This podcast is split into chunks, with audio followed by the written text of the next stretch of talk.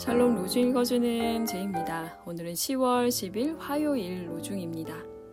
내가 이 도성 안에 주의 이름을 의지하는 온순하고 겸손한 사람들을 남길 것이다.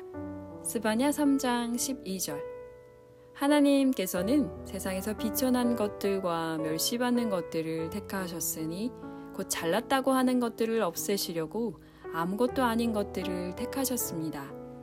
이리하여 아무도 하나님 앞에서는 자랑하지 못하게 하시려는 것입니다.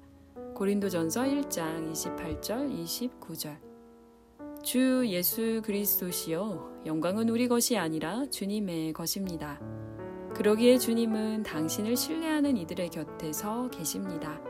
마리아 루이제 트루마이어 온순하고 겸손하게 주님 앞에 서는 하루 되세요. 샬롬 하울람